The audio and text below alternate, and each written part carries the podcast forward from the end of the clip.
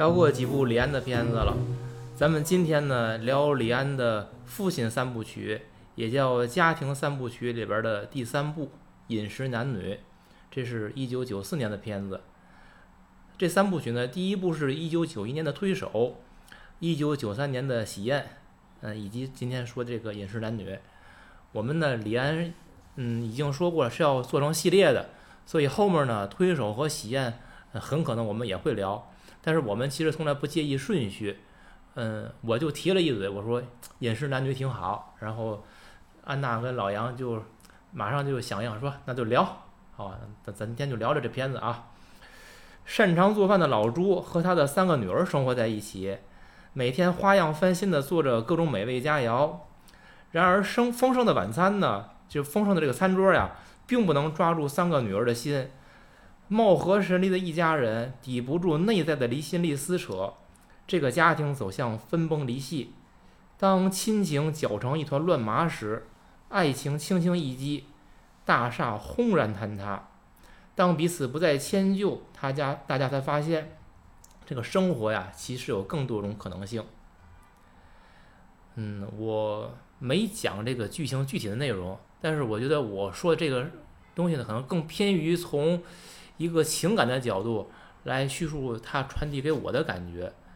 这个片子呢是李安第一次拍不是他自己写的剧本的电影。之前的《推手》跟《喜宴》那都是他自己写剧本，而且是拿了奖以后去拍的片子。嗯，《推手》《喜宴》讲父子关系，那这个《饮食男女》他讲的是父女关系。这些东西其实都是李安有意设计的，因为他一直在避免重复自己。所以他一直在探索创新，而且因为之前看过这个李安的，嗯，叫《十年一觉电影梦》啊，这里边书里边就是写，当初他拍这部片子，其实就是我们觉得很多顺理成章的东西，在李安来看，其实完全都是他自己刻意去追求、去设计出来的。包括他这个片子，嗯，就是中国人、外国人，然后这个人物的形象是怎么样的。他完全是按照他自己设定的那个摸索的国际化路线，就是如何在争取自己本国的票房，同时然后打入欧美市场。欧美主流院线进不去，那他只能走这个文艺文艺院线的路线。那文艺院线，我需要给他们什么？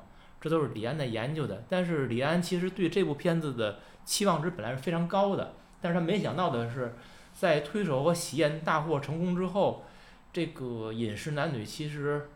用折戟沉沙来说，可能有点过分了，但是比他自己的预期是差的非常大的。他自己就说这个片子，嗯，批评声四起，然后卖座也不理想，金马奖全军覆没，所以他个人挺失望的。嗯，这样一个片子呢，咱先就是解解题啊，为什么叫饮食男女？因为这个片子从它的内容表现的是老朱是个。非常精于厨艺的大厨，他做饭，所以这个跟有饮食有关。然后这又讲了他的三个女儿的恋爱故事，以及他自己的这个黄昏恋，所以呢，这又跟男女有关系。那么把饮食和男女放在一起，这个其实我觉得编剧，这个编剧叫叫什么来着？我想想啊，叫王慧玲，他说的那句话，我觉得是个最好的总结：饮食是台面上的东西。欲望男女则是台面下的东西，台面下的东西永远不能拿到台面上来讨论，这也是主角荒谬行径的来源。这就是为什么叫《饮食男女》这个片子。那么这样一个片子，在三部曲里边，反正我觉得我最喜欢这一部，比前两部要好，这是我的个人感受。你们觉得呢？这个电影在当年它出来的时候，我是买盘吧。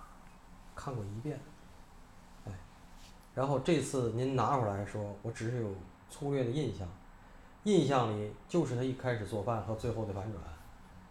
然后这次我仔仔细细的看，我觉得这个电影，第一，您拿回来，我感谢您唤醒我的记忆。然后这个电影今天让我说的，扬我国威。为什么扬我国威呢？后来李安这么在好莱坞里叱咤风云哈。但是真正扬我国威的是中华美食，就告诉他们这快食不厌精，快不厌细，就中国人做饭能做成嘛样，这些盆盆罐罐都各有各的神秘，这个我觉得特别好，真的真的，这个我真的觉得这个电影扬我国威。可是你你影视节目可是你说这句话，但是李安在这电影里边儿是有自我否定的。你记得最后当老温死了以后，那个饭店的经理来请他嘛，嗯让他出山，嗯然后说这个精通什么叫呃是川川鲁粤不是他是个川川什么潮浙呀，嗯就是几大菜系的，就您一个人了。嗯然后老温说什么？不是这个这个老朱他说什么？他说人心粗了，那么吃的再精也没什么意思。嗯说中国菜到台湾台湾四十多年，早已经三江五湖汇流入海，都是一个味儿，连龙凤呈祥都能混充脆盖排斥。嗯，他说还有什么精不精的呀？所以就是说这个事儿呢，就是，呃，我刚才预热的时候跟两位老师说，就是我当年看他的时候，我一次台湾都没去过。今天的我呢，去过三次台湾，而且期待着再去，不知道何时能行哈。我希望神秘的力量能够听到我的呼唤啊，能够开个口子。那个，它是什么呢？就是我们都很熟悉的一一那个洋洋跑来跑去的那个最开始那个地方，那个圆山饭店。基本上在台湾比较低的地方，你抬头望过去哈，你不是看见了幺零幺，你就是能看见圆山饭店，一个中式的，一个那样的，看个电影就知道了。今天还那样，一一这么拍，饮食男女也这么拍，这是台北人甚至台湾人的一种精神图腾，真的。这个圆山饭店，如果据我知道的没错的话，当年是日本的一个神社。然后咱们叫他们叫光复啊，光复了以后呢，其实就是有一部分人是非常抗日的，很反日的，直接把这神社就推了。推了以后呢，最后是因为台湾人都拜拜，都信风水嘛，拿风水是打了罗盘，然后最后盖了一个这么一个东西啊，也下了相应的东西啊，去压压那个日本的那些东西的。这圆山饭店它是有它风水的讲头的，后边是个山嘛。我呢，在第三次去台台湾的时候，我花了半天儿，从中午一直到晚上，因为他那儿离士林夜市还很近，士林夜市我很熟，所以就是最后我留的时间就是晚上从圆山饭店出来去士林夜市，这个地儿就是圆山饭店。这个电影里说的这个老朱呢，实际上就是圆山饭店的厨师长。圆山饭店相当于什么呢？我说难听就不是不是说好听一点吧，它是相当于某某台国宾馆。这老朱就是某某台国宾馆的国宴的厨师长，大家就能明白他是一个什么级别了。所以他最后失去了味觉，也是因为他做的太多，而且可能尝，因为厨师都要尝味道嘛。中国的味道又这么多，他就失去味觉了。但是，就是这个老朱就是这么一个人，就是这么一个人，而且平常接触的就是都是达官显贵啊什么这些，所以他那个女儿交那男朋友说。什么什么房子什么房子？说哎呦，你那个地儿是很贵的地儿啊，啊老房子老房子，就是能住在那个地方，他还是有他一定的一些当年来的时候一个特权，这些都没表达。但是他能住那儿，他一定是给比如说大官们以前比如说做饭啊或者什么的，然后他会有一些他自己的一些便利在，他不是普通的那些住在眷村的那些你妈的那些很很惨他那个一看就是市中心。独门独院儿还啊，大宅子，独门独院儿，他他那厨房就顶好好些人那家那么大。对独门独院儿嗯。啊，嗯那看着太让人羡慕了那个。对，那个地儿叫圆山饭店。嗯，然后呢，他拍那个街景儿也让人有这个穿越时空的感觉，还有人是人工的，就是这个这个维持交通什么的，这个是这个电影呢，它其实是三条线的一个平行叙事，或者如果把就是他三三个女儿三条线，如果把老朱也算上呢，老朱也算一条，那就是四条线了。嗯其实平行的来讲述这几个人物，其中二女儿，嗯，佳倩应该是最主要的一条线。其实我看电影有几个不明这个二女儿嗯是由这个吴倩莲饰演，大女儿呢是由杨贵妹饰演。对啊我其实有点不明白啊。老朱是由这个大影帝郎雄。郎雄，郎雄也是这个李安三部曲的御用男主角。为什么叫父亲三部曲呢？因为都是郎雄在担纲主角。就是我说我这不明白，这老朱自从他的老伴儿去世以后，跟三个女儿相依为命，就是为什么他就不对付他跟这三个孩子？我就我其实我没太明白，没有不对付，其实他很爱这三个女就人。他是很爱嗯，但是他就话不投机嘛。嗯其实就是李安，咱之前说过那个《冰风暴》那个，还是那个主题，就是一家人，他们是一直生活在一起，三个女儿也没有在外边单独成家，在外边生活，其实就四口人在一个屋子里生活，那天天锅锅碗瓢盆，天天不就打架吗？打架是吧？你这这整天你吃这点东西，天你看在外人看来后，这就是真真西真肴啊！说他他们在这儿看，根本就吃不下去，是吧？就是天天种感觉都是这个对，嗯天天就是这个。还有这这仨闺女也是，这仨闺女我觉得也是彼此就按老杨话就鸡了咯噔那感觉，嗯就完全没有这个姐妹的那种亲密的感觉。嗯这一家人就各自为政，嗯就就这么一感觉，好像这就是影影片的一个起始设定。嗯呃，但但是为什么会这样？这里边儿我其实是不看看不太明白。当然了，这不影响你去看电影，就是你就拿这当一个基础去看就也可以。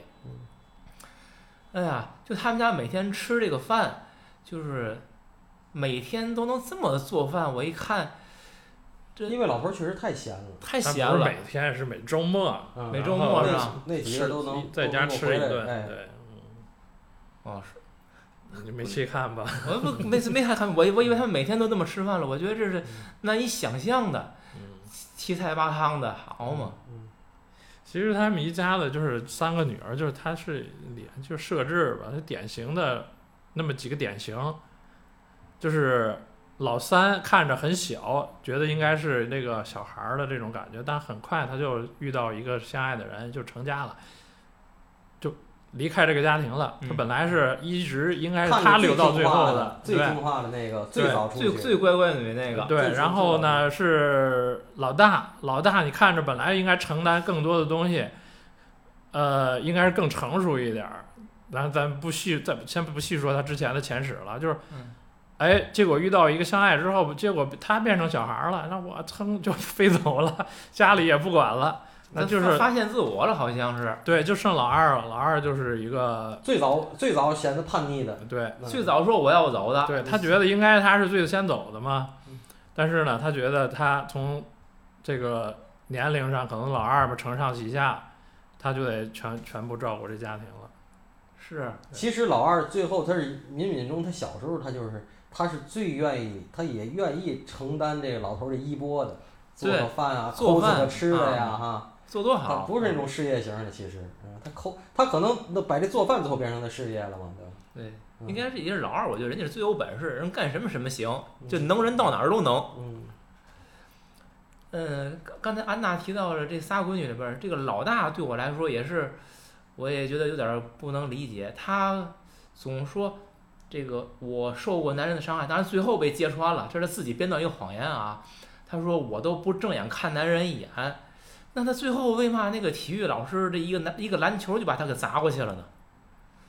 我这这完全不符合他这个风格呀。就是他可能就是他之前那段故事就是他自己编的，对吧？赵文卓呃当时还不是赵文卓，那叫啥来着？赵文轩，赵文轩，嗯他就是当年臆想的，然后是自己受到迫害，迫害之后呢，自己就不再谈恋爱了。那这个可能就是他性格里的一些东西呗，就是自己带着这个东西，呃性格不好，有缺陷，对吧？是他暗恋那个赵文轩演那角色吗？那叫李凯呀，应该是啊，你算是暗恋吧。他暗恋人这个让我一说啊，嗯就不好听，就是这种人就是爱给自个儿加戏，他就是加戏，加加加，自个儿也信进去了。哎，，就是加加加，自个儿信进去了，信进去最后，这人设出来了。对呀、最后一给他戳破了这些东西，哎，他就，您说的就是放飞自我了。戳破以后就可以放飞了。不是，可是他放飞时候还没戳破呢，他开就始，就说呀，就说临界点了，我告诉你，真的，那也毕竟那么多年了，就是还是没遇上合适的。那是啊，遇见临界点就戳破了。不不，你看，那后你这么说，我理解了。加戏加戏加戏，一直加戏。他不是不正眼看男人一眼，而是因为他他那办公室里都是一帮老老头子，对有打嗝的，有打呼噜的，有什么脆唾沫的，反正就倍儿恶心。啊对就那拍的也太恶心了。让让他看他都不想看那种。嗯这一来一年轻体育老师，不不用那个你不看，你自己出去得跑阳台上去瞪着人家看去是吧？其实他是他以为那个老师是主动追他的，对他以为人家那个人家他人家是人家试探学人家人扭头就走了，完叫他人骑摩托就走了，他好像就眼睛就弄身上就就人家老师可能觉得体育老师觉得挺正常的一个朋友吧，嗯然后再加上那个他学生给他伪造了好多情书，嗯。他信以为真了，然后他就反追这个老师，这个老师一下子就 就同意了，还就其实这体育老师我觉得特别有喜感，嗯。还有最后那个洗礼，因为他因为这个大闺女不是信基督嘛，然后他决定跟这个体育老师结婚，要求这体育老师也得信教啊。那那寿喜真的是这整个给给进进去是啊，我一看特别有有意思。咱们聊过，嗯咱们聊过少年派啊，嗯我一直想，我到今天我反正没闹明白，就是李安到底是不是基督徒，或者他有没有信仰？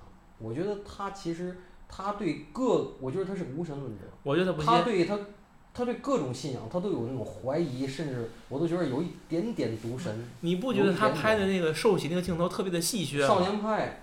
是不是少年派也是啊那些东西，他谈起那些什么印度教啊，插科打诨嘛那种感觉，的，就他嗯不是很尊重、很虔诚的那个。他他不是完全正面的去今天我都不知道，他是一种什么信仰，我是觉得他有点那个，他我我相信他是不是个无神论者？他不信，对，他是无神，因为你看他那个受洗，你不觉得？因为我看见我一边看我就就想乐那感觉，没有。体育老师的面部表情中间，他们教工活动联欢会，嗯，然后那体育老师教给他呃唱歌，完了问你放什么伴奏，嗯就过去不，我清唱，嗯就唱那诗赞美诗嘛。对，圣圣歌那玩意儿嗯，嗯，应该是，我觉得他没有没有信仰，我给您加一条，我本来想留最后说的啊，嗯这个我给您提一下，咱们节目我也不怕听，呃，我一直很喜欢一个电影，蔡明亮的《爱情万岁》。嗯女主角就是这个杨贵妹，我很喜欢。最后有一个名留影史的一段哭，七分多钟，黑屏哭，特别好，嗯也是一个描述状态的电影。咱们看一下，讨论一下要不要做一期。嗯这杨贵妹是我很捧的一个台湾演员，现在不怎么不太出来了。啊，她是那种就是年轻时长得美艳的，她是美艳型的，她是那种我认为就是像钟楚红一样适合化浓妆的，但是就是残得快。这种就是大鼻子大眼儿这种人，他残得快。吴倩莲到今天老让人拍街拍，吴倩莲成家庭妇女了嘛，在上海也嫁人了，生俩孩子。那吴倩莲的小鼻子小眼儿的，你永远看永远那模样，因为他小鼻子小眼儿，他残也残不到哪儿去，除非他瞎整啊，他只要不瞎整，这现在残得快都是瞎整的，不整其实没事儿，真的。但是这杨贵妃这面相，好像我看着不太喜欢这种，有一种苦的感觉，嗯，一个苦，一个就是比较 aggressive，就是比较进攻，他不是防守型的。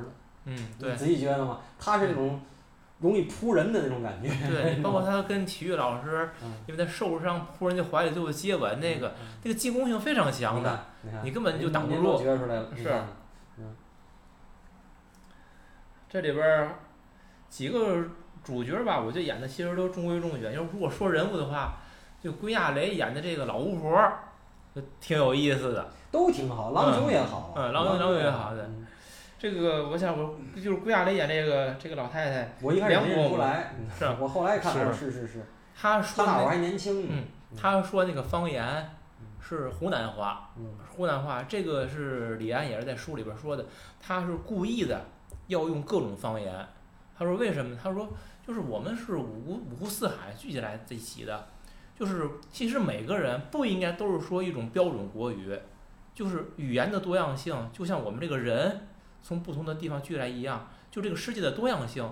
所以他他是因为反对标准国语，所以他很刻意的在他的片子里边，不止这一部啊，他要加上各种方言。杨德昌也爱用，其实就是嗯这些都是他们这些外省人啊，这是他们童年的烙印。嗯，对，就是没错。当年从四七年开始，慢慢的往那时候运的人哈、大部分啊，大部分啊是山东兵和福建兵，然后有一部分是两湖的兵，就是湖南、湖北还有四川兵，所以他们那儿我经常看什么炸弹葱油饼，知道吗？就是台湾的小吃啊，旁边有俩红字山东。王祖贤能长一米七，神仙姐姐那么高，山东人。林青霞，山东人；吕秀玲，山东人，是吧？那秦汉能那么高，你觉得他那像那是跟谢长廷，我估计也就到他胸那儿。那本省人都是又矮又矬、高颧骨、大板牙。你看那帮本省人全那模样，你看那种住眷村那帮都是又高又帅，什么那帮都是外省人，就是那外省人嘛，山东话、闽南话、湖南话、湖北话、四川话，那不都就是这种。对嗯，这个这个顾亚雷演的梁伯母，他跟郎雄演的老朱啊，他说了一段话，哎，我就给抄下来，我觉得太有意思了。我觉得你肯定会有想话想说，我是去给你递个话头啊。嗯孩子最好是不要生，苦海无边，回头是岸。结婚就是业障，一场牵挂，失望痛苦，吵闹不休，忘恩负义。嗯。但是结果就是，我想说的是，结果是包括我，我以前也说啊，不行，还是这那个，那我闺女我也爱的不得了。你你说你不要，除非你真不要，那我妈我给你挑大拇哥。你说了半天，我一哥们儿，我那我那兄弟，哥哥，我丁克儿啊，那回回都是就那个搂脖子抱腰跟我说丁克儿，一结婚就生一闺女，丁个屁呀、你你说你不引孩子，再什么不要孩子，你真一辈子不要，我都给你挑挑大拇哥。你只要要了，你也你也没资格说这话。而且他跟他闺女跟张艾嘉演那个那个女的那个关系，也是一种相爱相杀嘛。对对吧？也是一个相爱相杀，也不是一个非常和谐的母女关系。来了从那儿就在那儿脏脏，从打他来搬过来就在那儿脏脏啊！你这丈夫你这这那个的是吧？也各种不满意。他是奔着老朱来的，哎，结果是结果没被被他闺女截胡了。呃结果老太太最后 是都晕撅过去了，让啊我我都 撅过去不是了。我操他那天特意穿着衣服，他认为这个女主人啊，老朱是举办这个宴会要宣布的女事儿，对，就是人对他要成为女主人了嘛，他要跟老朱结他合。之前还问他闺女，他啊闺女够坏的，不提呀，说你不提啊说老提老朱不错，是啊，吧？对对对，你看我 穿这衣服，今天去合适吗？好看吗？对吧？闺女他都憋着不是闺女不吃茬啊对真坏。啊。你说闺女坏，她这个闺女是张艾嘉演的。哎呀，我我对张艾嘉张艾嘉呀本来没什么感觉，我也不觉得好看。我不告诉你，但这。这片子她真丑，那还是人家年轻人颜值巅峰了，你现在好大小眼儿，你更白。我这是我觉得张艾嘉里这个片子，我还觉得最丑的一个形象。我对张艾嘉的观感反转就是从《神和故人》开始的，别别跟我提，不能提这人。我都那个吧，我倒没什么感觉，就这个，她那会儿还年轻了，看着就跟个老婆儿一样。说她漂亮的，那她哪儿漂亮啊？我跟以前在节目里说过吧，你要真是真要非要提这个人，我跟你说，这个人绝对是我我挺佩服他，提得出来、提得上来的，台湾当年的文艺界的这些旗手、副旗手、吹鼓手们，张艾嘉睡遍了。我跟你我跟你说，杨德昌、罗大佑、赖声川、金世杰、李宗盛，应该没有生哥。没有没有没有陈升，反正这老几位，还有那云门云门那那人叫嘛？云门舞集那小子叫嘛？这这几个就是提得上来的，啊、那一提呢，当年张艾嘉那都那都是有一水，哇塞，那一定有过人之处啊！那我说就是啊，那他在演艺圈这风生水起，我也很怀疑这是他的这个演绎能力呀、还是他这个大佬背后给他这个嗯，多方面的吧，多方面的，多方面的啊！而且真的就是他先混的，然后他提携的这个李宗盛，这个是真是，所以李宗盛一嘴一个大姐嘛，嗯是真的是啊。那绝对要是什么什么权力榜，那也在上头。嗯，这个片子就是说，我想说，就是我当时看的时候，为什么就特别喜欢呢？他，你就如果让我说去捡一些点来聊来分析，好像其实并没有什么。但是他这片子每一个小细节，他讲的生活里边这些家长里短的琐事，我就有一种真实感。嗯，似曾相识。对，我就觉得这就是我们的生活呀。嗯然后你看着看着就会有种，哎，哑然失笑。就是你总说这个共鸣，嗯我在这个片子里边就共鸣就特别多。嗯所以你你也提到了，就是你去完台湾之后，嗯可能对这个片子又又就是可能会有加分、有加成，嗯或者有不新新的感受了。嗯，你能分享一下吗？首先就是我觉得，呃，这个片子是一九九四年拍的，一九九五年上映的，呃，今年今年是二零二一年，我在二零一八年的年底对，二零一八年的年底，还是二零一九年的年底啊，我去看生哥那个跨年，呃，那是我第三次去。呃，二零一九年，台湾的街道没什么变化，这是很可贵的。就像我一八年还是一几年我去温哥华，是隔了十一年我去温哥华，对，一八年，我零七年离开。按照我零八年离开，那么就是十年，十年我去温哥华，我发现温哥华除了因为温哥华房子涨得很贵，盖了很多高层以外，其他我熟悉的很多街景基本上没什么变化。我觉得一个成熟的资本主义有应该有几个特点，当然我总结的可能不太对，就是我个人感受。您不问我感受吗？我想谈谈谈谈我的感受。第一就是街景的变化不大，第二就是街上没有豪车，几乎没有豪车。一个小凌志三百，那在那儿就是豪车，迷你就是豪车，嗯，或者说好车，啊，基本上就是什么那种纳智捷，你知道吗？台湾满街都是纳智捷，本土的，在咱这儿卖不动那纳智捷的面包车或者 SUV，嗯，嗯，就是一个成熟的资本主义或者一个高度文明，我认为的高度文明是非常理性的消费。一种藏富于民的状态，就是人口袋里有钱，但是穿的并不是要那么很外在。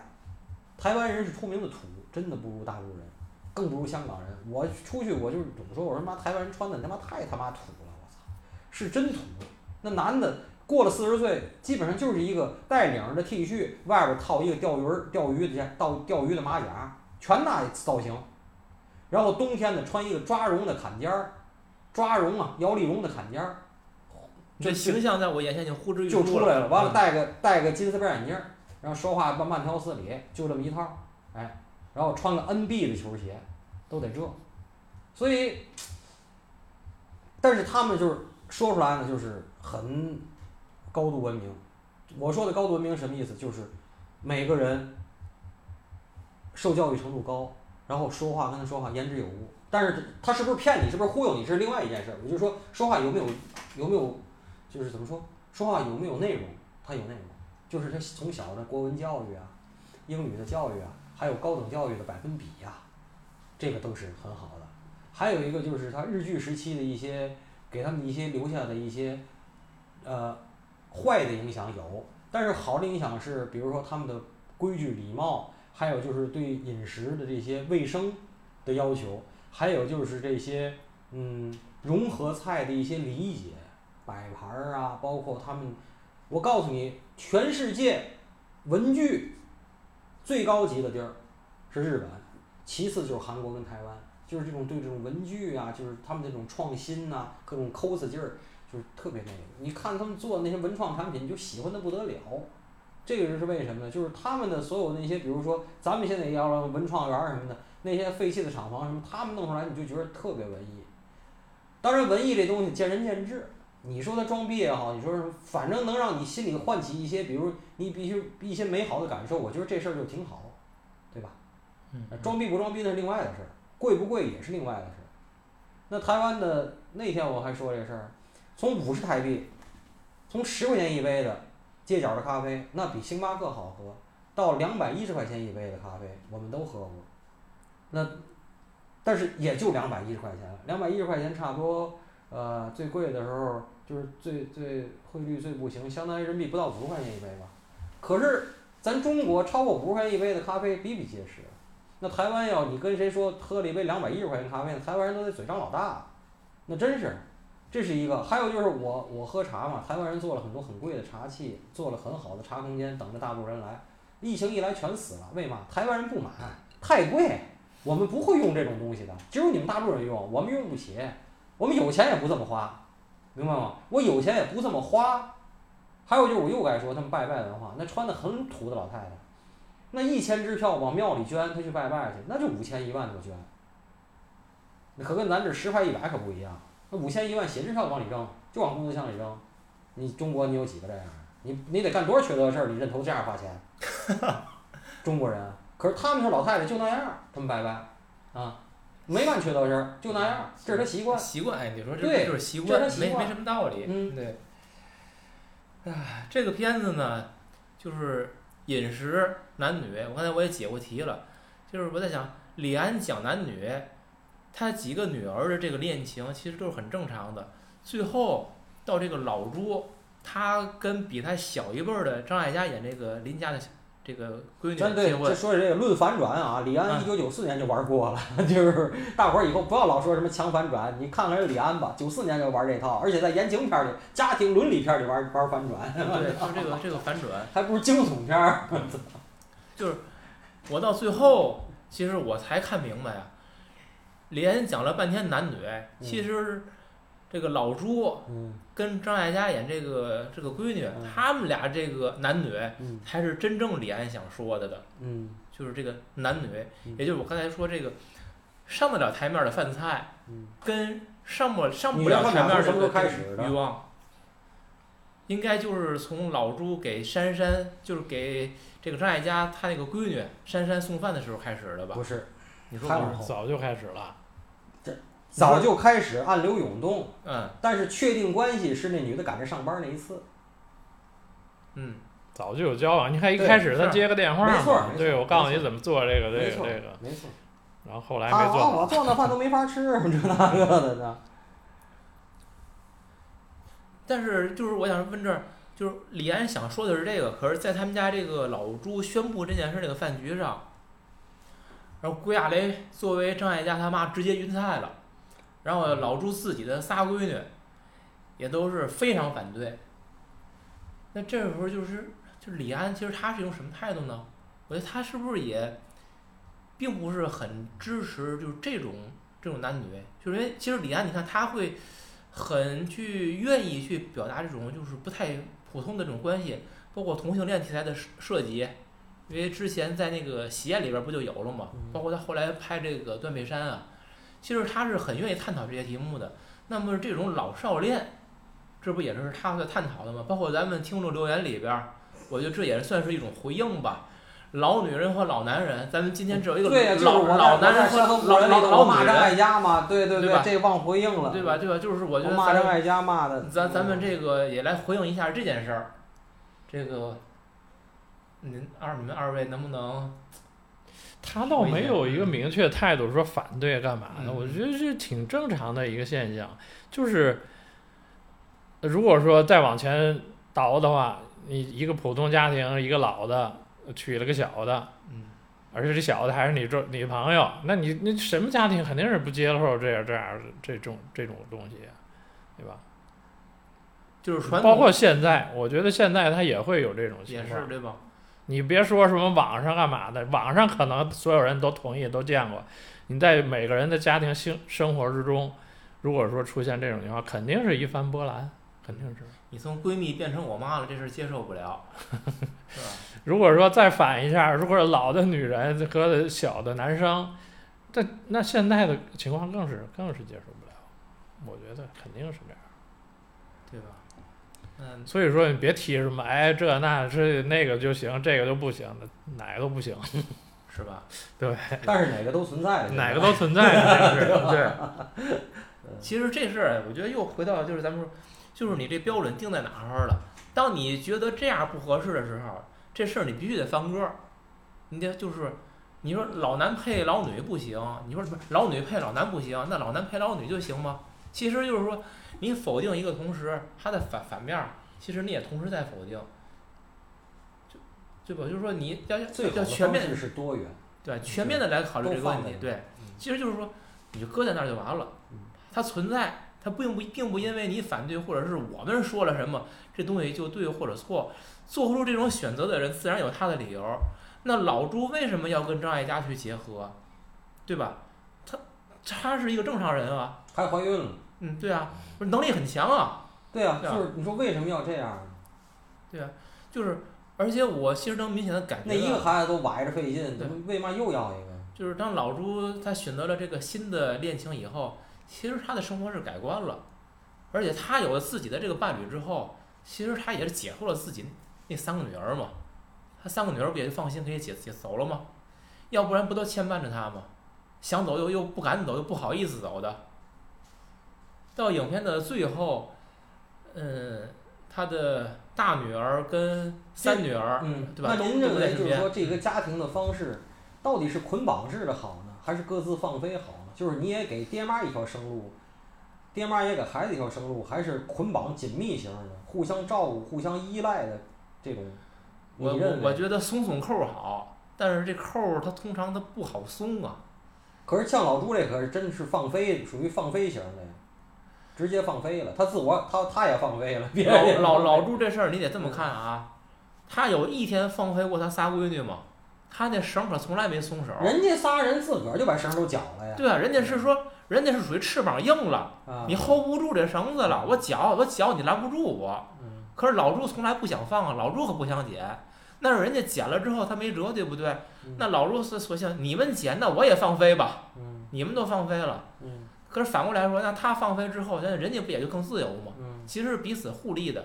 嗯可是就是这种，就是这种纽带，嗯长辈和晚辈之间这种纽带，嗯其实我觉得通常都是很难放弃的，嗯，尤其是长辈对晚辈嗯更难。嗯小的总有这个一种强烈的离心力要脱离老的，嗯老的可是舍不得撒手的，嗯对吧？所以就你要你要问我愿意哪个，我觉得肯定是放手好，嗯通常但是放不下，嗯而且就算他说他放下了，他会以各种方式来这个抵着你这根线儿，然后你会各种难受，你还不能说不行。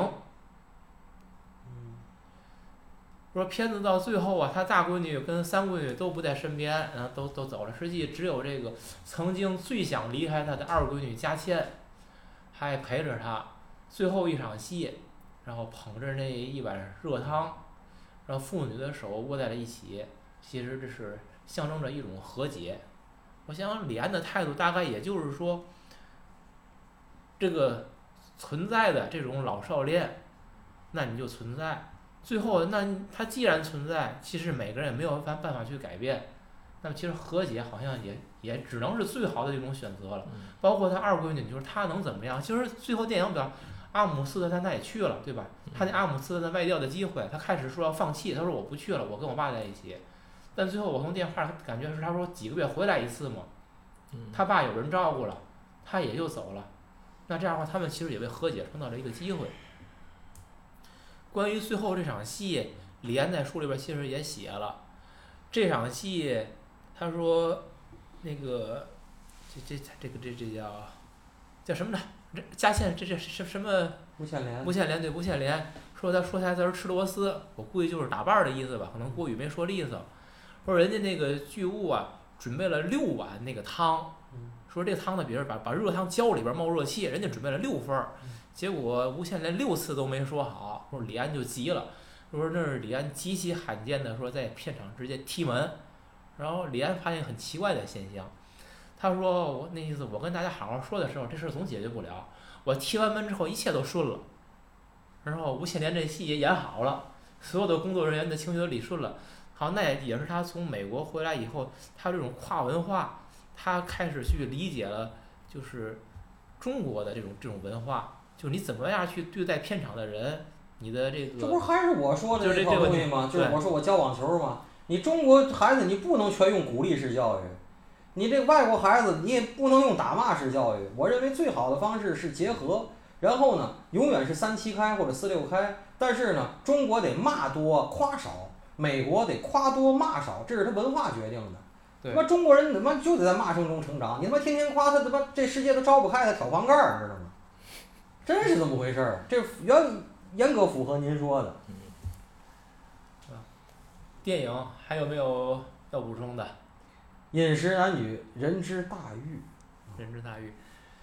这个如果没有的话，我觉得最后李安的书里边一句话吧：食物和餐桌只是个比喻，象征家庭的解构。天下没有不散的宴席，但解构的目的是为了再结构。这个电影里说，人生不能像做菜，把所有的料都准备好了才下锅。可是我还想给听众留个疑问：真有那些像奥纳西斯闺女啊之类的，含着金钥匙出生的，她天生料都备好了的，又如何？Thank you.